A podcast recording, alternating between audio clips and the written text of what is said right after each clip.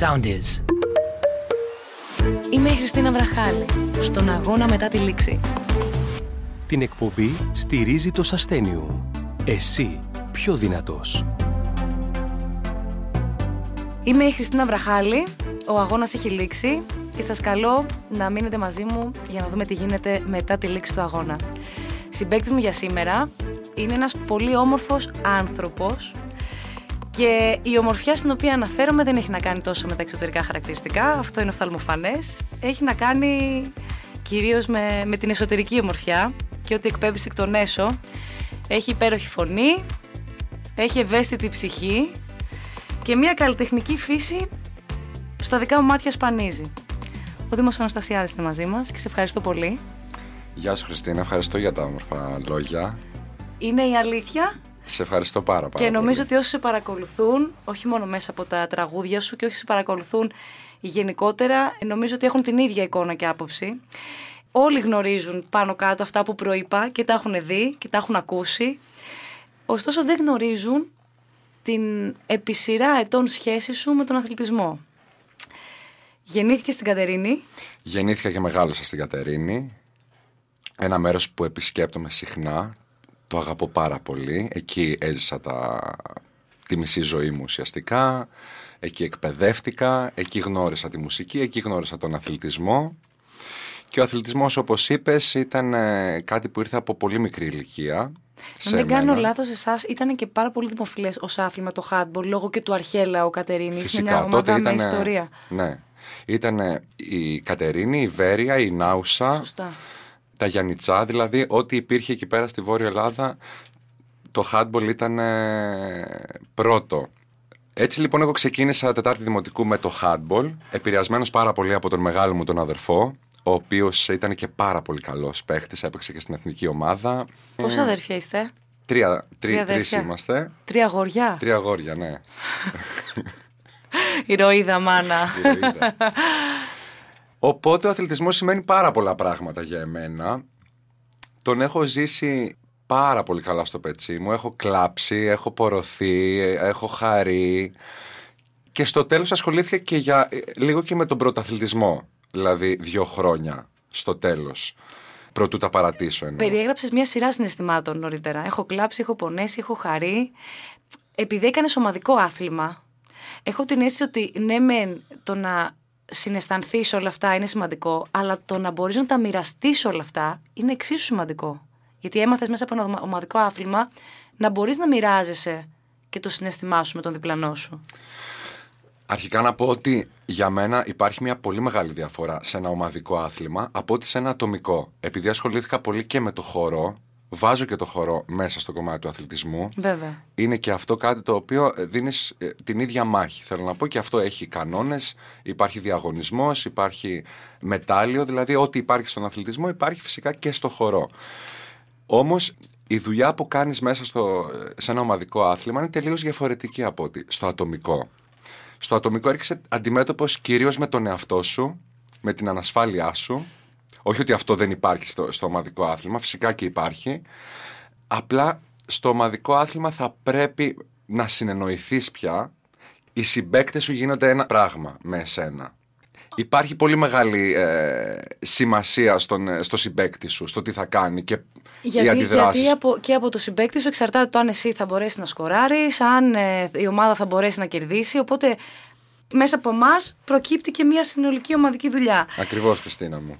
Πώς συνδυάζεται στο μυαλό σου ο αθλητισμός με την τέχνη; Ο αθλητισμός λοιπόν όπως είπες πριν που ασχολήθηκες εσύ ενώ είχε να κάνει με ομάδα, κατά κύριο λόγο, ο χορός ήταν ατομικό σπορ. Αλλά τώρα ο δρόμος της τέχνης δεν είναι λίγο πιο μοναχικός και λίγο πιο ατομικό το άθλημα αυτό ή όχι; Νομίζω είναι και τα δύο. Αρχικά να πούμε ότι η λέξη τέχνη και η έννοια είναι λίγο δύσκολο. Νομίζω δεν μπορεί να απαντηθεί Να έτσι ερμηνευτεί. εύκολο και να ερμηνευτεί. Ε, Πώς είναι στο μυαλό σου σένα η λέξη, πο- πώς, ε, ποια είναι η έννοια της λέξης τέχνη στο δικό σου στο μυαλό; Θεωρώ ότι τέχνη μπορούμε να πούμε τα πάντα. Κάτι δηλαδή το οποίο σίγουρα αγαπάμε. Έχουμε την ανάγκη να δημιουργήσουμε κάτι από την αρχή, να εκφραστούμε. Δεν σημαίνει δηλαδή ότι ε, η υποκριτική, το τραγούδι, η μουσική δηλαδή, ένας ζωγράφος, όλα αυτά είναι τέχνη. Μπορεί να είναι ε, ένας άνθρωπος ο οποίος είναι τεχνική. Δηλαδή, μπορεί, δεν σημαίνει ότι όλοι οι τραγουδιστές είναι καλλιτέχνες ή όλοι οι ηθοποιοί. Νομίζω ότι η τέχνη στο δικό μου το μυαλό υπάρχει παντού γύρω μας. Ακριβώς. Δηλαδή, μπορεί δηλαδή τέχνη, τέχνη να... μπορεί ναι. να θεωρηθεί και ένας άνθρωπος ο οποίος φτιάχνει ένα μπολ, για παράδειγμα. Ναι, ναι. Ένας άνθρωπος ο οποίος ε, κάνει, ξέρω εγώ, μια κορνίζα. Οτιδήποτε ξεκινάει από μια δημιουργία, έχει στόχο τη δημιουργία, αυτό είναι και τέχνη. Αλλά αντί αυτή περίπτωση. Πώς συνδυάζεται ο αθλητισμός με την τέχνη; Συνδυάζεται αρχικά, για αυτή είναι η αρχική Συνδυάζεται ερώτηση. και είχες πει το εξής, αν τελικά με το ομαδικό, Ομαδικό και ατομικό. Ναι, σίγουρα και στην τέχνη, στη δουλειά τη δική μας, υπάρχει συνεργασία. Πρέπει να υπάρξει ομαδικότητα. Δηλαδή, η στιχουργός, η αδερφούλα Ποια σου, είναι αυτή; η υπέροχη αυτή στιχουργός και αυτή, αυτό το υπέροχο πλάσμα είναι μέσα σε μια ομάδα. Είναι στη δικιά μου ομάδα τώρα, θέλω Ναι. να πω. Και εγώ στη δική της ομάδα. Ο ενορχιστρωτής, η μουσική, όλο αυτό είναι μια συνολική ομάδα που πρέπει μέσα από αυτό να μάθουμε να λειτουργούμε, να έχουμε τις ισορροπίες μας, να ξέρουμε τη θέση μας, όπως και στον αθλητισμό, ότι η δική μου θέση είναι να τραγουδάω, να γράφω μουσική. Η θέση του μουσικού, του ενορχιστρωτή, του μαέστρου είναι να διευθύνει μια ορχήστρα και να ενορχιστρώσει ένα τραγούδι. Του μουσικού παραγωγού είναι να βγει όλο αυτό ένα άρτιο αποτέλεσμα ώστε να φτάσει στο ραδιόφωνο και να τα ακούσει ο κόσμος. Του στιχουργού να γράψει το τραγούδι. Άρα λοιπόν ο καθένας έχει τη θέση του, όπως και σε ένα ομαδικό άθλημα. Ακριβώς αυτό τελικά. Και έδωσες πολύ ωραία ερμηνεία γιατί πράγματι συγχέονται. Χρειάζεται ο προπονητής, χρειάζεται ο παίκτης, χρειάζεται ο συμπαίκτης, ο φυσιοθεραπευτής, ο ε, διοικητικός, όλοι. Ακριβώς. Οπότε έχετε. Η εξήγησή σου Και είναι- φυσικά στη μουσική και κάθε θέση, κάθε μουσικός έχει και την ανάλογη θέση σε ένα ομαδικό άθλημα. Θα μπορούσαμε να κάνουμε και αυτό τον συνδυασμό. Όντως, τον δηλαδή, ένας παραλληλισμό. performer ο οποίος είναι κιθαρίστας για παράδειγμα, ενδεχομένως να έχει τη θέση ενός center ο οποίος βγαίνει μπροστά. Όπως και ένας μπασίστας ή ένας δράμερ, ο οποίος δεν το βλέπουμε ποτέ και βλέπουμε είναι κρυμμένος πίσω από, κάτε, από τα τύμπανα, ενδεχομένως να έχει το ρόλο του τερματοφύλακα. Εσύ ποιο ρόλο θα έχεις τώρα, Ποιο θα είχες; Νομίζω- Τι θέση έπαιζες; Εγώ έπεσα αριστερό extreme στο, Στο στο handball. handball. Νομίζω αριστερό extreme παραμένω. Γιατί είναι. Εγώ για center for σε κόβω πάντως. Ναι, κοίταξε, το, το αριστερό extreme θεωρείται το center for του Ναι, handball. ναι. Και αριστερό κιόλα είναι και δύσκολη θέση γενικά. Η- Είναι σπάνια το να είσαι καλός στην αριστερή πλευρά του γηπέδου ή κάνω λάθος. Θέλει ταχύτητα. Ναι. Αλλά θεωρείται ένα. ε, είναι ο center for του handball. Ξέρω- Το extreme γενικότερα, Ναι. είτε δεξί είτε αριστερό. Κοίταξε, νομίζω ότι ο τραγουδιστής, ο performer είναι και center for. Απλά εγώ επειδή έχω μία. ε, είμαι και λίγο ευαίσθητο παιδί. Θες να κρύβεσαι πίσω από Θέλω το. λίγο να, να παίζω και λίγο την άμυνά μου. Θες να παίζει άλλος μπροστά, ναι, ε; θέλω. Υπάρχει ρομαντισμός στον αθλητισμό; Πάρα πολύ. Πώς είναι στο μυαλό σου αυτό; Καταρχάς και μόνο ότι ξεκινάει σε μια ηλικία 5-6 χρονών που είσαι μέσα στο ρομαντισμό, βουτυγμένος, χωρίς να έχει... Δεν υπάρχει διαφθορά σε τίποτα, ρε παιδί υπάρχει μου. δεύτερη σκέψη, Δεν υπάρχει, υπάρχει δεύτερη μια σκέψη, δεν αγνότητα. υπάρχει τίποτα. Είναι όλα αγνά, είναι όλα τέλεια, είναι όλα πρώτα. Ναι. Το βλέπω και σαν πατέρας αυτή τη στιγμή Βέβαια. και βλέπω καμιά φορά πώς είναι να είναι όλα για πρώτη φορά. Ξέρεις, το έχουμε ξεχάσει λίγο αυτό. Ισχύει. Έτσι και στον αθλητισμό υπάρχει πάρα πολύ ρομαντισμός. Επιπλέον το παιδί το οποίο ασχολείται με τον αθλητισμό κάνει συγχαίει καταστάσεις. Δηλαδή ο προπονητής είναι σαν πατέρας για τον αθλητή. Πράγματι. Είναι μια, μια δεύτερη οικογένεια ουσιαστικά. Είναι μια δεύτερη οικογένεια. Οι συναθλητές του είναι επίσης σαν αδέρφια. Ζούνε μαζί καταστάσεις, παλεύουν για ένα κοινό στόχο, έχουν τις ίδιες ανησυχίες, την ίδια αγωνία, την ίδια προπόνηση. Όλο αυτό σε συνδέει τόσο πολύ, το οποίο όντως είναι μια δεύτερη οικογένεια. Πράγματι. Εκτός από το ρομαντισμό, υπάρχει και η σκληρή πλευρά όμως. Και η σκληρή πλευρά του αθλητισμού μπορεί και αυτή να ξεκινήσει από μικρή ηλικία επίσης. Ειδικά νομίζω στη δική μας τη γενιά, γιατί και εγώ έκανα ομαδικό άθλημα και ξεκίνησα από μικρή ηλικία. Ναι μεν υπήρχαν όλα αυτά που λες, αλλά υπήρχε και μία σκληρότητα. Ένιωσα τον εαυτό μου εγώ προσωπικά να σκληραγωγείται και ίσως νωρίτερα από ό,τι θα έπρεπε και ίσως περισσότερο από ό,τι θα ήθελα ορισμένες φορές. Δεν ξέρω αν συνέβη και σε σένα αυτό ή αν το αντιλήφθηκες κάπως αυτό. Αρχικά να πω πάνω σε αυτό ότι ο ρόλος του προπονητή, του καθηγητή, είναι ένας τρομερά δύσκολος ρόλος. Τρομερά. απαιτεί αυταπάρνηση. Δηλαδή το να μεταδώσεις κάτι σε κάποιον χωρίς να βάλεις καθόλου από τον εαυτό σου είναι κάτι πάρα πολύ δύσκολο. Το να καταλαβαίνεις ότι ο αθλητής, τον προπονητή το βλέπει σαν γονιό, σαν πατέρα, είναι τρομερό όλο αυτό. Και ναι, φυσικά υπάρχει σκληραγώγηση. Κάποτε υπήρχε και πολύ bullying στον αθλητισμό. Και όλοι τα έχουμε ζήσει. Εγώ τουλάχιστον το έχω ζήσει. Αλλά επειδή εγώ ήμουν και από μια οικογένεια που ε, ε, η σκληραγώγηση υπήρχε. Δηλαδή θέλω να πω ότι είχαν δύο μεγαλύτερα αδέρφια τα οποία με σκληραγωγούσαν με τον τρόπο τους. Ένα πατέρα ο οποίος ήταν αρκετά αυστηρός. Οπότε δεν μου ήταν τόσο ξένο όλο αυτό. Φυσικά όμως κάθε παιδί δεν είναι το ίδιο. Ακριβώς. Θέλει άλλη αντιμετώπιση. Και αυτό είναι και το λάθος που συμβαίνει. Γι' αυτό ότι και κάτι ο που εγώ. πρέπει να είναι και παιδαγωγός και πρέπει να είναι Ακριβώς, και ψυχολόγος. πάνω απ' όλα. Και όχι όπως αντιμετωπίζω ένα παιδί, να αντιμετωπίζω και το, το άλλο. Το, το ίδιο. παιδί. Ακριβώς. Ακριβώς Κάθε παιδί θέλει διαφορετική αντιμετώπιση. Ποιο θεωρείς ότι ήταν το κέρδος που είχες από την ενασχόλησή σου με τον αθλητισμό; Δηλαδή ποια στοιχεία θεωρείς ότι τα κράτησες και είναι χρήσιμα στη μετέπειτα ζωή σου και σε ό,τι έκανες μετά από αυτό. Το να καταλαβαίνεις πώς είναι να είσαι πρώτος, πώς είναι να είσαι δεύτερος, πώς είναι να είσαι τελευταίος, το να είσαι αποδεκτός, το να μην είσαι αποδεκτός. Δηλαδή αυτή η εναλλασσόμενη ψυχική διαταραχή που ζεις στον αθλητισμό που μία είσαι πάρα πολύ χαρούμενος και μία πέφτεις στα τάρταρα γιατί έχεις χάσει το πρωτάθλημα, γιατί έχεις χάσει τον γκολ, γιατί, γιατί, γιατί. Κάτι που συμβαίνει άμεσα και συνέχεια στη δουλειά μας. Ένα τραγούδι μας μπορεί να αρέσει, κάποιο άλλο όχι. Κάποια στιγμή μπορεί σε ένα live μας να είμαστε καλοί, σε κάποιο άλλο όχι. Όλο αυτό είναι απόλυτα συνδεδεμένο και με τον, με τον αθλητισμό. Σε, Οπότε... έχει, σε έχει ας πούμε μάθει την πειθαρχία, το να υπακούς κάποιους κανόνες, το να έχεις υπομονή για να κερδίσεις. Δηλαδή, ξέρεις, είναι στοιχεία που εμένα προσωπικά στη δουλειά με έχουν βοηθήσει πάρα πολύ. Αυτή η υπομονή δηλαδή, το ότι πρέπει να κάνω υπομονή και δουλειά για να μπορέσω κάποια στιγμή, όχι να κερδίσω το πρωτάθλημα, να κερδίσω ένα μάτς. Θεωρώ ότι ήταν η μεγαλύτερη αρετή που θα μπορούσε να μου προσφέρει ας πούμε, ο αθλητισμός. Είναι σίγουρα η πειθαρχία. Αν και εγώ δυστυχώς δεν ήμουν καθόλου πειθαρχημένος παιδί. Γι' αυτό γελούσες πονηρά όσο έκανα την ερώτηση. Ναι, γιατί νομίζω ότι ήταν και ο λόγος που άφησα τον αθλητισμό. Γιατί ήταν ένα στοιχείο το οποίο δεν το είχα και δυστυχώς δεν το έχω. Δεν είμαι καθόλου πειθαρχημένος. Ίσως αυτό που κάνεις τώρα, η πειθαρχία να έρχεται λίγο σε κόντρα με την τέχνη. Δηλαδή δεν μου πάει και πολύ τέχνη και πειθαρχία. Τέχνη και έλεγχος. Η αλήθεια είναι αυτή ότι ο αθλητισμό. Ακριβώς. Και αυτή είναι και η μεγάλη διαφορά ανάμεσα σε... στον αθλητισμό και την τέχνη. Ότι στον αθλητισμό υπάρχει κανόνας τον οποίο δεν μπορεί να παραβιάσεις, ότι αυτοί είναι, αυτοί είναι οι κανόνες, αυτό είναι το σκορ, αυτή είναι η θέση σου, θα παίξει με βάση αυτό. Και θα γίνεσαι και καλύτερος, αλλά μέχρι ένα σημείο. Στην τέχνη υπάρχει απόλυτη ελευθερία, μπορείς να πας κάτι που βλέπεις εντελώς αλλού, να το μετατρέψεις, να το αλλάξεις, να, να το δώσεις μια άλλη διάσταση.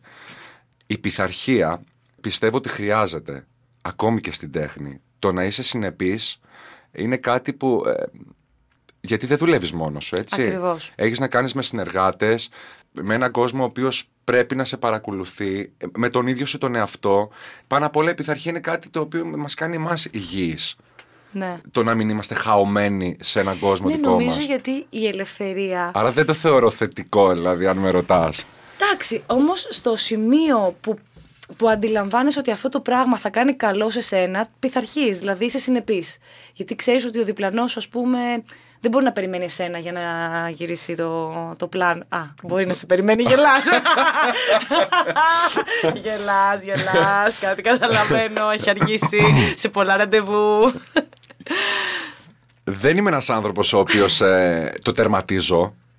Ναι. Αλλά δεν μπορώ να σου πω ότι είμαι και ένας άνθρωπος ο οποίος είμαι Άγγλος δηλαδή ότι Θέλω να πω λοιπόν τη σημερινή ιστορία. Ναι, η σημερινή ιστορία. ο Δήμος έχει στο μυαλό του τα έχει τέξει όλα τέλεια για να τα προλάβει όλα και να είναι στην ώρα του στο ραντεβού μας.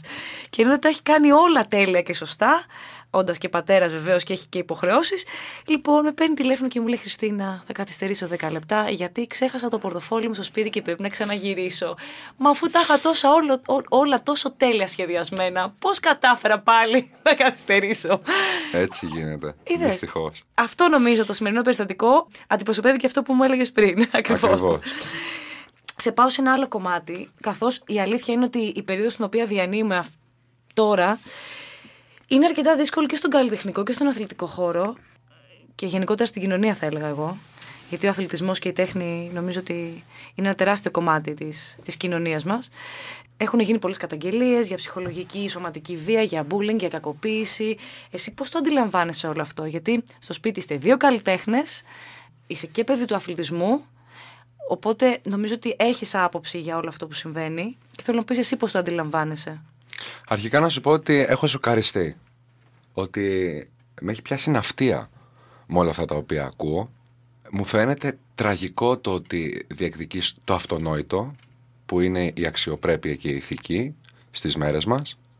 Καταδικάζω όλα αυτά τα γεγονότα, αυτούς τους ανθρώπους που έχουν κάνει bullying, σεξουαλική, κακοποίηση, βία, ό,τι κι αν είναι αυτό.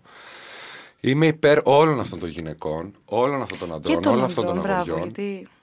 Τους στηρίζω απεριόριστα. Θεωρώ ότι είναι πάρα πολύ δύσκολο όλο αυτό το οποίο κάνουν, αλλά και πάρα πολύ όμορφο ταυτόχρονα. Θέλει πολύ μεγάλο θάρρος το να σταθείς κάπου και να πεις τη δική σου αλήθεια. Πολύ μεγάλο θάρρος. Καταρχάς πιστεύω ότι υπάρχουν άπειρα τέτοια περιστατικά και κάποιοι δεν τολμούν να τα πούνε. Δεν είναι πάρα πολύ εύκολο να θυμηθούμε ότι δεν είναι, δεν είναι καθόλου εύκολο να, να, να πεις μια δικιά σου ιστορία, να εκτεθείς τόσο. Μα έχω την αίσθηση κιόλας ότι πολλά πράγματα τα οποία μας πληγώνουν, ως αμυντική λειτουργία το μυαλό μας τα κρατάει πίσω, σαν να τα προσπερνάμε, όχι να τα ξεπερνάμε. Και είναι δύσκολο να τα επαναφέρεις και να βρεθείς μπροστά σαν ένα καθρέφτη και να πεις την αλήθεια σου. Πολύ συμφωνώ, Χριστίνα.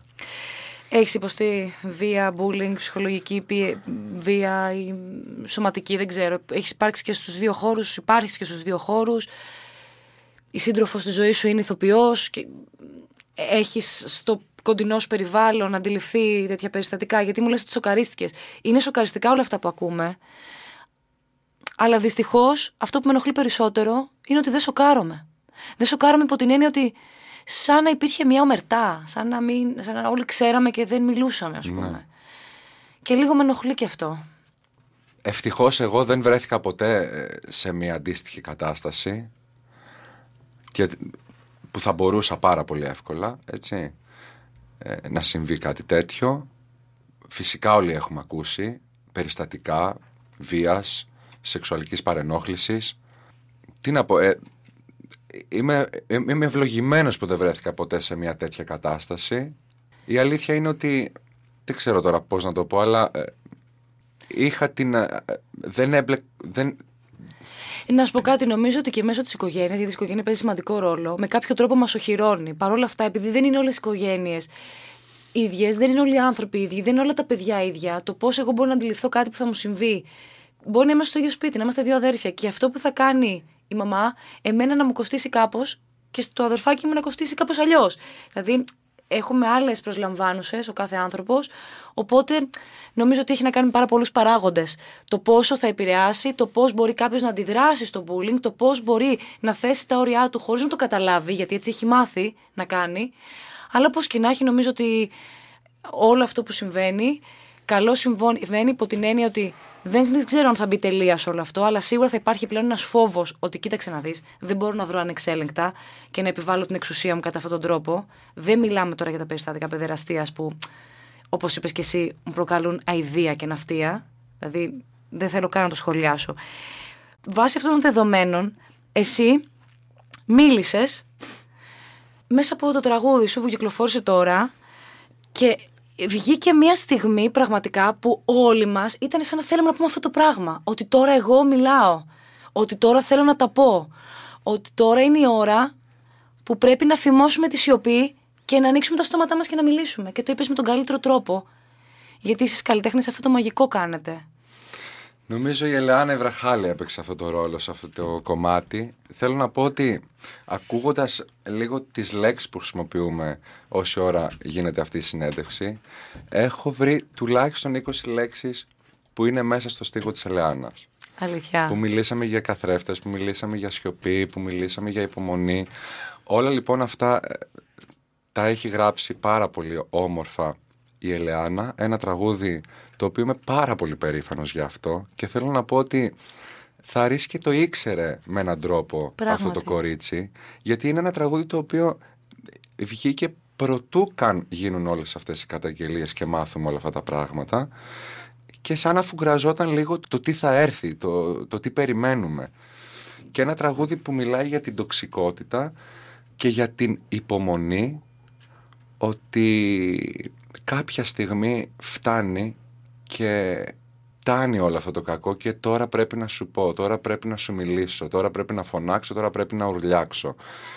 Και ένα τραγούδι το οποίο είμαι πολύ περήφανος γι' αυτό είναι, και που το έχω πει και... Είναι τρομερή δουλειά συνολική, πλην τους στίχους της Ελένας, τη μουσική τη δική σου, που είναι καταπληκτική, η ενορχίστρωση είναι ένα άλλο πράγμα και η αισθητική του βίντεο κλιπ για μένα. Είχα τόσο καιρό να δω κάτι τόσο όμορφο αισθητικά.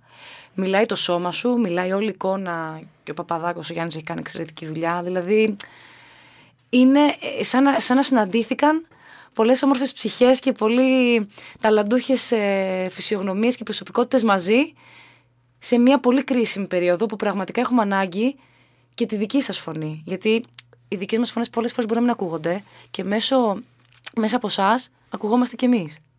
Είναι μια ε, δουλειά με την οποία είμαι πάρα πολύ περήφανος.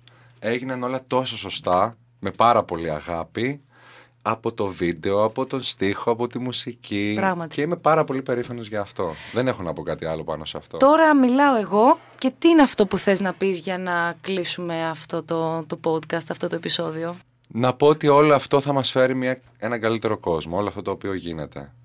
Ότι τα παιδιά μας, οι άνθρωποι που αγαπάμε, δεν θα ζήσουν αυτό το οποίο ζήσανε για πολλά χρόνια δικοί μας άνθρωποι. Άνθρωποι που ξέρουμε, άνθρωποι που αγαπήσαμε και αγαπάμε. Δήμο Αναστασιάδη, σε ευχαριστώ πολύ. Εγώ σας ευχαριστώ. Ακούσατε τον αγώνα μετά τη λήξη. Ήταν ο Δήμος Αναστασιάδης στο soundis.gr Ακολουθήστε μας στο Soundees, στο Spotify, στο Apple Podcasts και στο Google Podcasts.